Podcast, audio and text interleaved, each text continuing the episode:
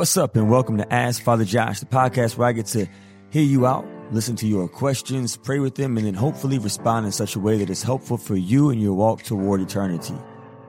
The reality is this your life, my life, our lives are really messy, and there's not always going to be that easy to go to fill in the blank Christian answer to life's common problems. And so the purpose of the show is for me to just accompany you in your walk toward encountering Jesus so that together we can hear Jesus speak truth to our hearts.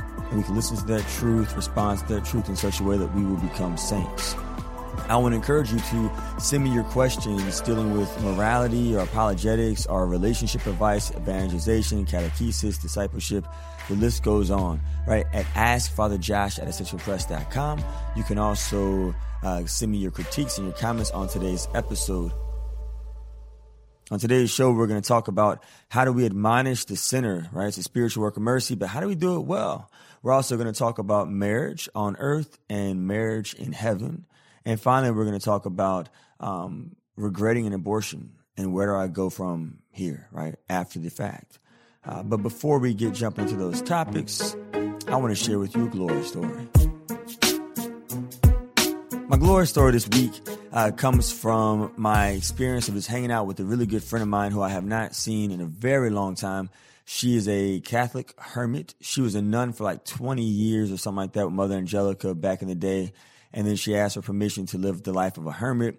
She got permission to do that. And so she is just this beautiful woman. Her name is Sister Teresa Berlin. She's one person who I'm pretty sure is going to be a canonized saint one day. I mean, I, know we're all called to live lives that are canonizable, but she is legit. Like, I'm pretty sure she's going to be a canonized saint. The woman is so in love with Jesus and she's so joyful and she's so simple and she's so content with her state of life. Uh, she's just a gift. And when I went to go spend time with her at her hermitage, I was convicted. I, my glory story is that I was convicted just by being in her presence because she was so joyful. She was filled with the joy of the gospel of Jesus Christ. And I was very much aware of where I'm lacking joy in my life and how my lack of joy can can be unattractive sometimes and how it can be off-putting for people uh, who are looking for Jesus. And because I'm not always joyful because of my own mess, right?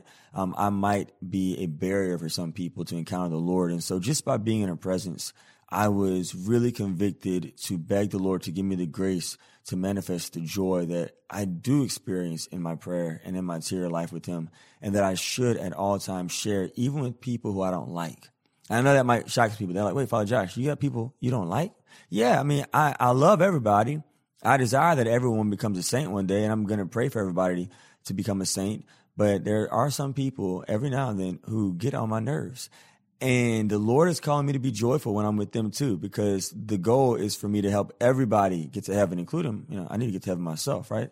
Uh, and so uh, it's not something that I can turn on and off and say, okay, I'm going to be joyful when I'm with these people who are delightful to be around. No, I got to be joyful with even people who are frustrating to be around. And so my glory story is just that by being in the presence of somebody holy, I was convicted. And so I pray that we can all have that grace to where when people are in our presence, people can be convicted to take serious the invitation of Jesus and the gospel, which is to be a joyful witness to a relationship with the Lord. All right, so before we get jumping into today's topics, I have some follow up from previous shows. The first follow up comes from Mary. Mary, did you know that your baby boy would one day walk on water? Oh, wait, before I get to this, I, I think it's so funny how some people get so mad about when people play Christmas music during Advent, right? Some people like legit have meltdowns over that. And I'm the type of person like I can listen to Christmas music during Lent. I don't care. Anyways, uh, back to Mary. Mary writes this. Thank you, Father Josh, for answering my question in regards to purgatory. I understand totally what you were saying, and having you confirm this gives me comfort because both of my parents did unite their pain and their suffering toward Jesus and grew closer to him because of it, especially toward the end of their lives on earth. I remember my folks telling me about how Pope John Paul II talked about how his uh, Parkinson's and his suffering and how it was an honor to suffer for Jesus. Once again, thank you. Well, praise God, Mary. I'm so grateful that your parents um, made up for what was lacking in the body of Christ and that they united their suffering with Jesus Christ crucified. What a gift they are to all of us, and what a witness for all of us to, to remember that as disciples, we're called to imitate Jesus which includes Jesus Christ crucified. Not just Jesus Christ walking on water and not just Jesus Christ doing the miracles, but we're called to imitate Jesus Christ in whatever season he invites us to participate in. So I'm grateful and I praise God that your parents were able to do that. That is a huge gift. Uh, next feedback comes from Benji. Benji says this Thanks for addressing my question about circumcision. I think the argument about how we don't know what Mary and Joseph did to Jesus does satisfy the question of being made in God's image. I see where using harsh language like mutilation is in essence disrespectful to the Jewish community. Neutral conclusions are always a little dissatisfying when searching for answers, but I do understand this and can take the information forward in my life. Thank you for your time on this question. Yeah. I mean, I think honestly, Benji, sometimes we want there to be uh, a an object like like an answer for everything that we can do, right? But God wants us to be free. Like God gives us freedom. He doesn't want every saint to look alike, and so He gives us the freedom to to certainly follow the Ten Commandments. And then outside that, like he didn't give us ten thousand commandments, and so he gives us the freedom to to be the unique individuals made in His image that we are. And so, yeah, just uh, try to be a saint. Make sure you're being obedient to the Ten Commandments, and then go have fun. And finally, Reese writes this: Thank you for Thank you so much for answering my question about sacramentals this week. It helped clear up some of the confusion I had regarding its purpose. I also wanted to let you know you did pronounce my name correctly and I even used Reese's Pieces as my nickname in high school. Ha ha. So check that out. Reese's Pieces. That's legit. All right, now let's jump into the topics for today's show. The first one comes in from Elizabeth. Elizabeth writes this with regards to admonishing the sinner. She says, First of all, love the podcast. I had the great pleasure of attending Mass with you a couple years ago at St. Aloysius in Baton Rouge. Yo, shout out to St. Aloysius. That's my, my last church before I became pastor at Holy Rosary. Some beautiful people over there. Anyways, back to Elizabeth. She says this Your homily directly following the shooting of Alton Sterling was so memorable, and it was actually the first step in my then boyfriend, now husband's conversion to the Catholic faith. What? Come on, praise Jesus. Yo, Shout out to the Holy Spirit. The Lord is God. That's so cool. For that, I'm I'm sorry my voice is all messed up right now. I'm a little under the weather, so normally I have a little bit more of a deeper voice, right? Uh, so for that, I am so grateful. That's a glory story for another day. My question is, yo, Elizabeth, hit me up with that glory story. I would love to hear it though, for real. Uh, anyways, back to your question. You said, my question is, I know that admonishing the sinner is a spiritual work of mercy but I struggle to speak up to my friends and family. I want to be respectful to them and not make them feel like I'm being condescending. How do you admonish without being perceived as judgmental? I fear that approaching this in the wrong way could lead to them isolating themselves from me. I also fear that maybe I'm being judgmental and should just let some things go since I'm guilty of sin as well. Your counsel is greatly appreciated. God bless you and this ministry. Yeah, that's a, actually a great question. So I always like to just emphasize when it comes to admonishing the sinner, which is something that we're called to do. Um, I hope somebody would admonish me. I actually like it when people admonish me because I know I'm broken and sometimes I can't see my own faults and my own mistakes. And other people help me recognize areas of growth, which is the gift of community. Is we're not only there to help affirm each other and encourage each other, but we're also there to challenge each other and critique each other in our walk toward becoming the best saints that we could be. And so I always encourage people when they're going to approach a loved one, a family member, a friend, a coworker, a peer about something that they see as, as sinful and not good for them, to always emphasize the relationship. You know, relationships matter. And so uh, one particular way that, one potential way that you can do this is to, you know, let the person know, look, I want you to know I love you like so much. You mean so much to me. Your friendship has been such a gift to me. And I had to spend a lot of time in prayer before I even came to approach you with this topic. But I just feel like as a friend, um, I would want you to say something to me if I was in a similar situation. And so I noticed that, say, if it's um, a relationship there and that's unhealthy, I noticed you're in this relationship. Um, can you tell me more about it? Um, and then ask them questions about the relationship. That way you're showing interest in them and like, okay, tell me. So it sounds like it's a life giving relationship for it. It sounds like it's whatever. But but here's the deal, like you're not married, or here's the deal, that person is married, or here's the deal, like I see you doing X, whatever it might be. And and then and then let them know why you think it's not okay. But then sandwich that with again ending, but even if even if you you disagree with me, um, I, I want to be in relationship with you. Like you matter to me so much, and I want to stay in relationship with you no matter what. Like a parent, parents have kids who do things that are ridiculous at times, and the parents will then admonish their kids for doing that, which is wrong. But they don't then say, and by the way, I'm not going to talk to you ever again, right? No, they they say, look, I love you so much. I disagree with your choice, but I'm still your parent, right? Treat them the way Jesus did with people, right? Jesus, when he admonished Peter and said, Get behind me, Satan. Whenever Peter tried to stop Jesus from going to the cross, Jesus first admonished him and then he remained in relationship with him. He didn't go anywhere. And over time, Peter got on board, right? It took time for Peter to catch on, but eventually he did because Jesus didn't leave him. Jesus dwelled with him right there where he was. He let him know for sure where, where he disagreed with him, but he still dwelled with him. That's what Paul did with Peter as well. In Galatians, whenever Peter was being hypocritical, Paul checked him. Paul called Peter out. Paul said, Peter, you're being a hypocrite. You can't tell these people they have to be circumcised before they become Christians. Paul admonished him, but then he remained in relationship with him.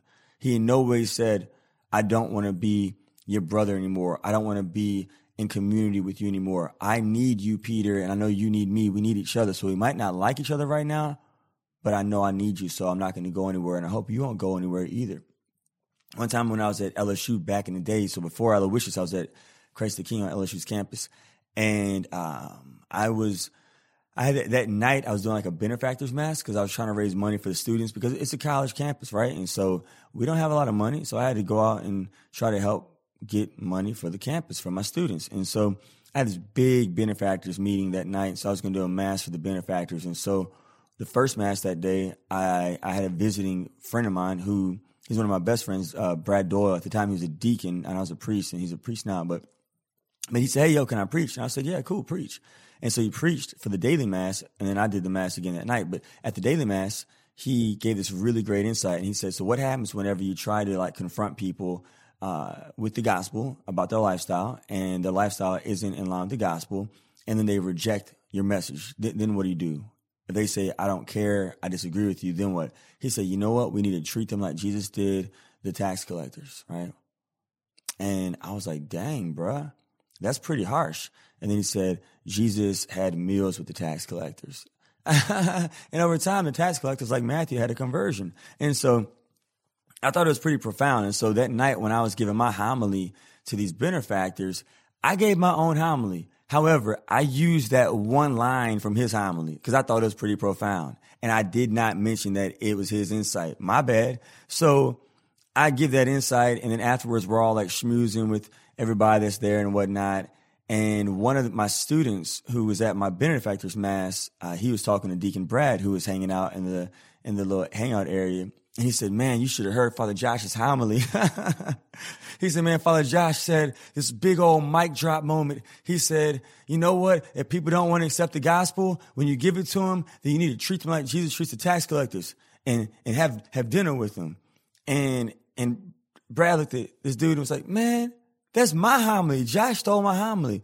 And so then I'm over here talking to these benefactors, trying to invite them to help us out on the campus and Deacon Brad yells in front of everybody, Josh, you thief, you stole my homily. Man, that dude embarrassed me so much. Anyways, to this day, I, I don't believe I stole his homily. I believe I just used a piece of it. But whenever we emphasize relationship with people, even when they disagree with us, I've seen so much fruit, right? Because discipleship is a process. Growth and holiness is incremental. It happens over time. And so I've walked with so many people who, like, there's one person I walked with years ago who was pro choice and who would drive people to the abortion clinic. And I remained in relationship with this person, even though we fundament- fundamentally disagreed on life and on respect for life. But because I remained in relationship with this person, this person eventually came around because I stayed in communion with the person.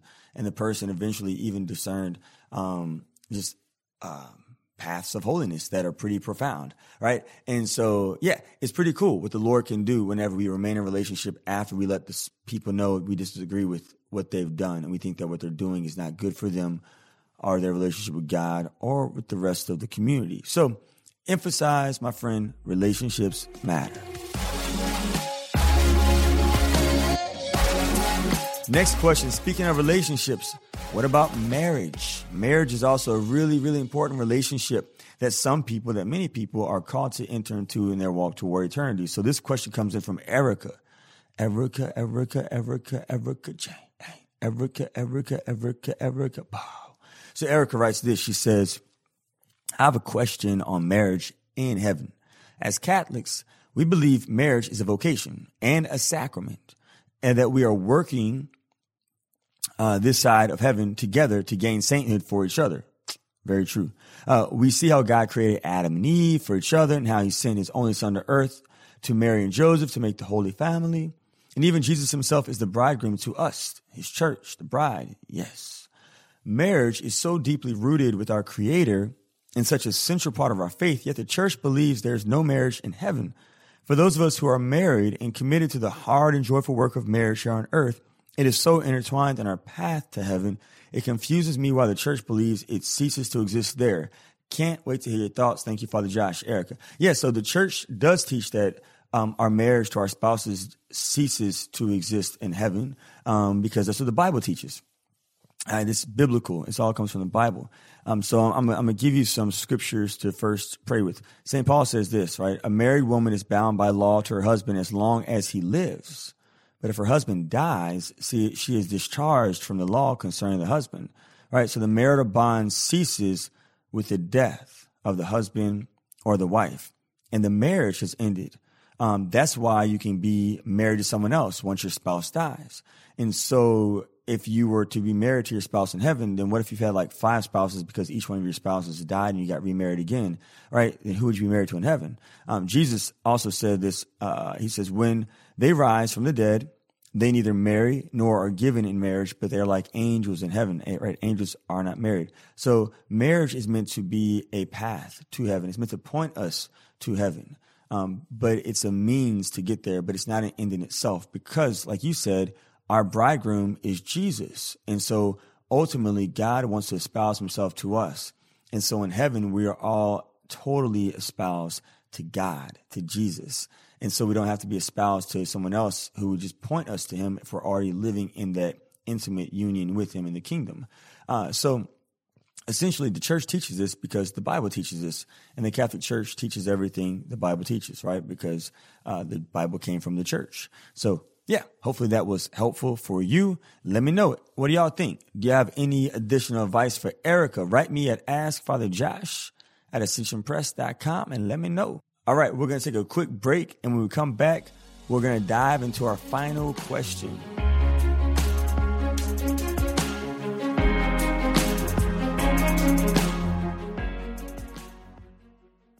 And if you're looking for a way to learn more about your Catholic faith, I invite you to check out the Ascension Presents YouTube channel. You're going to find tons of free videos featuring Catholic presenters like Matt Fradd, Leah Darrow, Jackie Bobby Angel, and Emily Wilson. Go to youtube.com slash ascension presents. That's youtube.com slash ascension presents. And if you like what you see, please share and subscribe. And we're back. Just a quick reminder, you can send me your questions at askfatherjosh at ascensionpress.com. If you're feeling fancy, record a voice note and send that to me and we can play it on the show. Also, please don't forget to rate and review us on iTunes to help other people find out about the show. All right, again, real quick, my bad for my voice. I know it's super scratchy. I'm getting kind of sick right now. It's cool, right? Uh, I'm not. I, I'm not gonna. Uh, complain, but I just want you to know that the reason why my voice sounds this way is because I got a little sickness going on, but it's it's gonna get better in time. Keeping your head up, ooh, Father Josh, things are gonna get easier. All right, now back to the show. All right, our final question comes in from a mourning mother, and this is someone who actually sent her question in a while back, and I've I purposely waited this long to respond to it because I've been praying for her and interceding for her. And so I think I'm now in a place where um, I can hopefully respond in such a way that might be helpful for her. So she writes a question about regretting an abortion. She says this 18 years ago, I had an abortion. I was married at the time with a two year old and a five month old baby. And shortly before becoming pregnant, I experienced a major traumatic event. I was trying to overcome PTSD, had been diagnosed with postpartum depression, and was having some significant difficulties in my marriage. I remember feeling completely overwhelmed, abandoned, and hopeless. When I found out I was pregnant again, I truly felt as though I had no other choice but to end my pregnancy. At the time of my abortion, I was a practicing Catholic. My husband and I brought our young family to church every week. I have many regrets around my decision, but the first is that I never reached out to anyone for help. I think back to that overwhelming young mother and my heart breaks. No one knew the pain and struggle I was facing. Looking back now, I understand now why it happened, but I can also see how it could have been prevented. I wish I had been more open about my inner struggles. I wish I'd reached out for help. I wish I had taken time to fully consider my situation. I wish I had talked to our parish priest before hastily making my decision. I wish I'd never gone through with my abortion.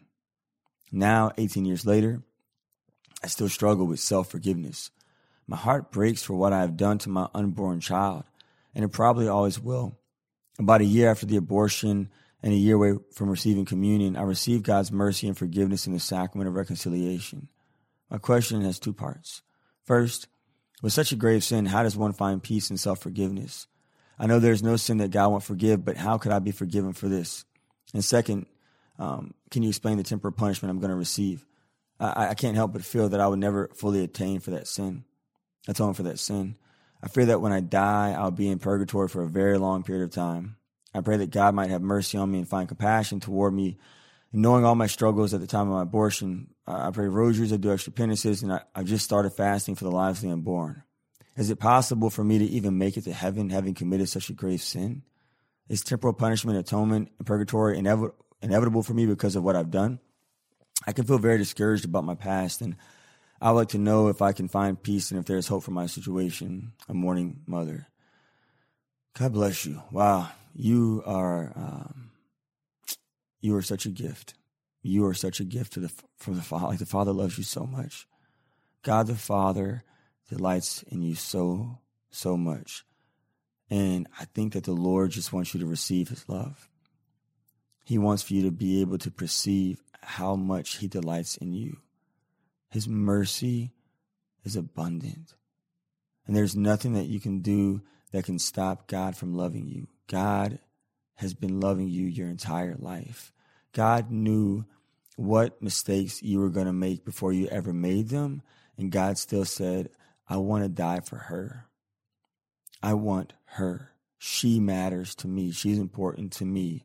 And I'm going to be able to use her in powerful ways to help other people who are going through similar difficult situations. Jesus Christ passionately loves you and he forgives you. You went to confession. You've been forgiven. God does not remember our sins as far as east is from the west. You have been forgiven. Right? The Lord has forgiven you. That's the gift of the church. You heard the priest speak what God has done, he said, I absolve you absolve you of your sins in the name of the Father and of the Son and of the Holy Spirit. My sister, you're forgiven. Are you going to still experience purgatory? Probably, and so am I. and we're going to be in purgatory together. Purgatory is not a bad thing. Purgatory is a gift. Purgatory is that place where we're being purified even more by Jesus Christ as he's drawing us into the kingdom of heaven. What a gift. What a gift. It's that season of purification. What a gift that the Lord has given us in purgatory. And so I just want to encourage you, my sister, to believe what the Lord says is true, that He can forgive anything, right? And He has forgiven you. He's forgiven you. And so I really want to encourage you to focus on His forgiveness of you. Uh, a scripture that came to my heart as I prayed for you was Luke 15, the prodigal son story because the prodigal son, when he came back to the father, he came back and he was just focused on himself and everything that he had done. And the father just wanted to throw a celebration. The father was so happy his child was back home. And I guarantee you, my sister, when you went to confession, the father was throwing a party in heaven, and every single saint in heaven was rejoicing, rejoicing that you are back in the sacramental life of the church. Every single saint is happy. The Father delights in you. He wants for you to take your eyes off of what you've done and focus them on Him. And the more you focus your eyes on Jesus, who is the face of the Father, the more you're going to see mercy, divine mercy. And the more you can experience that mercy from your time focusing on Jesus in prayer, the more you're going to be able to share that mercy not only with other people, but you're going to be able to share that mercy with yourself. It's really essential that you focus on the face of Jesus because his face is divine mercy, right? Certainly, we know abortion is a grave, a grave sin, but nothing is beyond the mercy of God, even abortion. And I get that this is difficult to understand, but that's why God's name is mercy. His name is mercy. And so I really think that my my role in your continual healing would be just to encourage you to reach out to uh, Project Rachel, right? There's a website called www.hopeafterabortion.com. Um, Rachel's Vineyard is www.rachelsvineyard.org. Entering Canaan is www.enteringcanaan.com. And these, these can be sources that can help you continue to receive the healing of Jesus Christ that he has in store for you, right? There's a community of people who want to walk with you and who want to accompany you and who want to help you to continue to experience this life giving mercy. And so I just want to encourage you to reach out to those resources at some point and allow people to enter into your wounds with you so that together they can accompany you to Jesus, who is divine mercy. Uh, this is a message that he actually had for St. Faustina in her diary, um, page 459. If you have the book, uh, I think it's paragraph 1273. Uh, it says this Jesus says, I am love and mercy itself. There is no misery that could be a match for my mercy, neither will misery exhaust it, because as it is being granted, it increases. The soul that trusts in my mercy is most fortunate because I myself take care of it. Jesus just he wants to snuggle with you in, in, in his divine mercy, my sister. Just let him love you. Let him go there and allow him to reveal how much she delights in you. Um, because when, when we really perceive his merciful love, his merciful gaze toward us, then we we are more capable of responding to ourselves that way also. And so just want to encourage you, yeah, just to focus on the face of Jesus. Focus on the face of Jesus, specifically the image of divine mercy, and allow the Lord's grace to do the rest. Okay?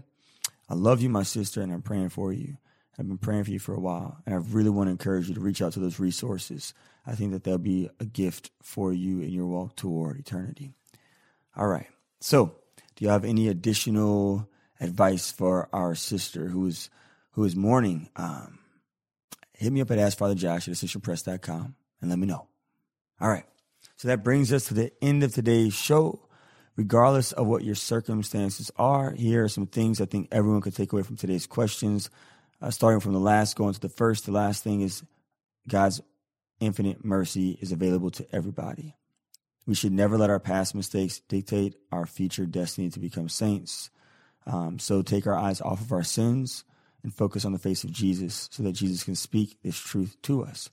When it comes to uh, the second question, what was the second question about? Oh, my bad. When it comes to marriage in heaven, yeah, remember the Bible. The church receives from Jesus. The church is the bride, Jesus is the bridegroom, and so we don't make up our own teachings. So everything the church teaches, she's received from Jesus. And so anytime we we're like kind of struggling with a specific church teaching, then just go to Jesus and focus on what he said, and, and he'll make it clear to us. And then finally, with regard to admonishing the sinner, relationships matter. So stay in relationship with the people, and over time, God will do his thing, whether we get to see it or not. Okay, we're going to do a quick prayer because my voice really hurts and hurts to talk right now. So we're just going to pray a glory be. In the name of the Father, and the Son, and the Holy Spirit. Amen. All glory be to the Father, and the Son, and the Holy Spirit, as it was in the beginning, is now, and will be forever. Amen. Go in peace. I cannot wait to, to sit with you again next week. God bless.